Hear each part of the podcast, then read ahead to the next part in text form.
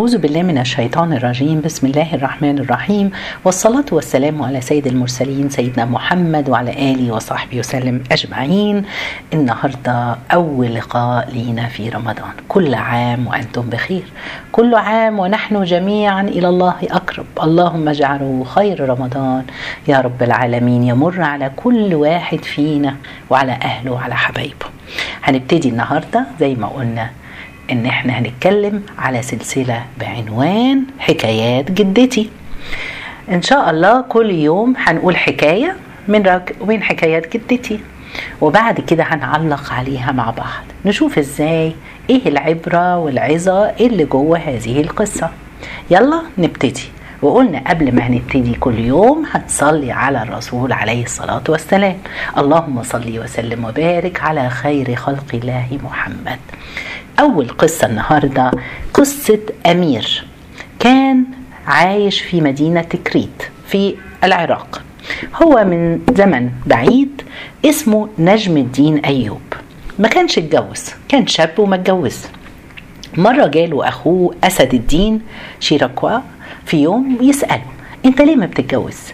قال له مش لاقي الزوجة اللي تصلح لي. أسد الدين قال له أخطب لك أنا.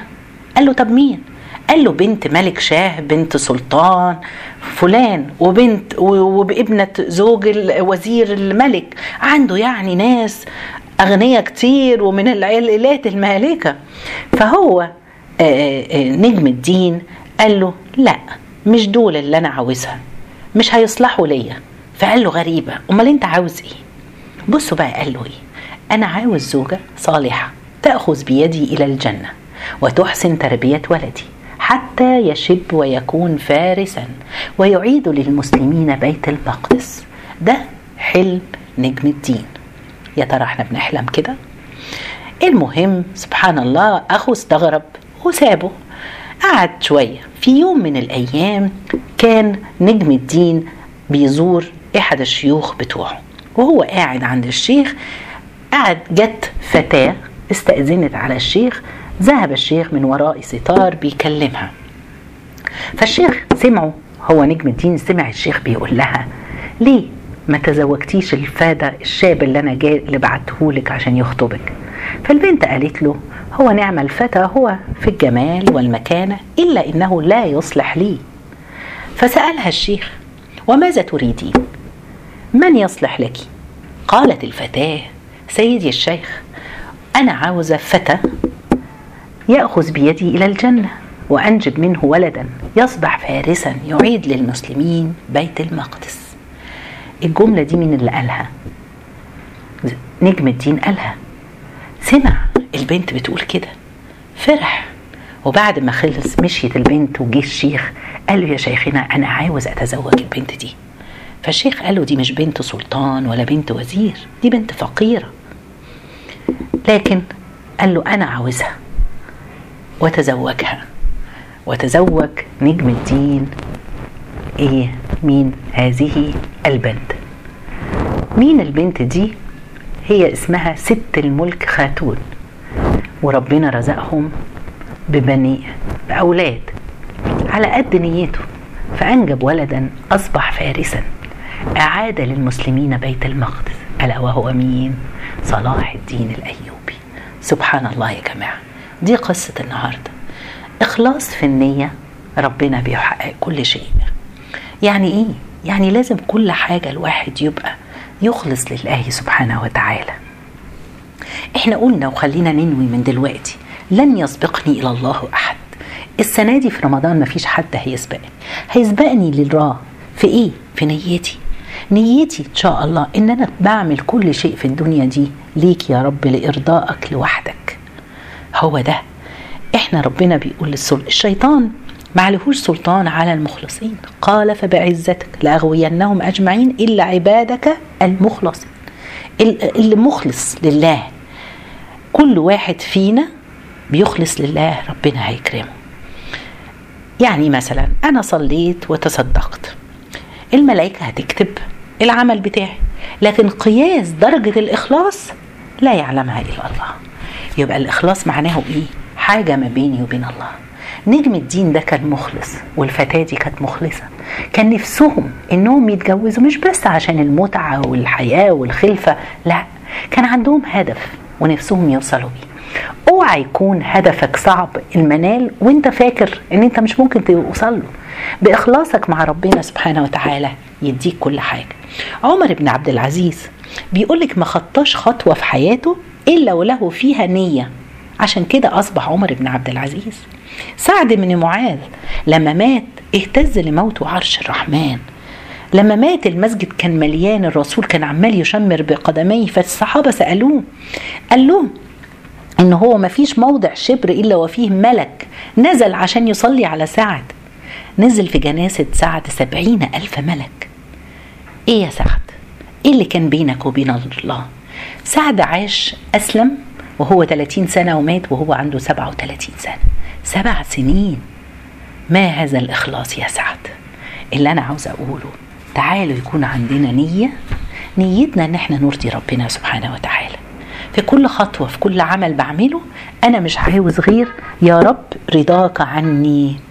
افتكروا كل يوم قبل ما نصحى أول ما نصحى هنقول دعاء الاستيقاظ ونقول قل إن صلاتي ونسكي ومحياي ومماتي لله رب العالمين لا شريك له. أنا عاوزة نيتي إن كل خطوة وكل حركة وكل شغلي فلوسي ومالي وأهلي وكل حاجة حتى موتي لك يا رب العالمين. طيب إحنا عاوزين نعرف إن كل حاجة لله تبقى الامام مالك قال ما كان لله بقى.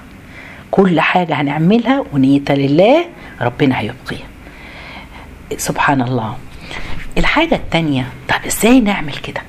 تعالوا نشوف إزاي نفتكر دايما إن إحنا أول حاجة عشان أكون مخلص تجديد نيتي مع كل عمل. كل عمل. إحنا طبعنا الإنسان بينسى صح؟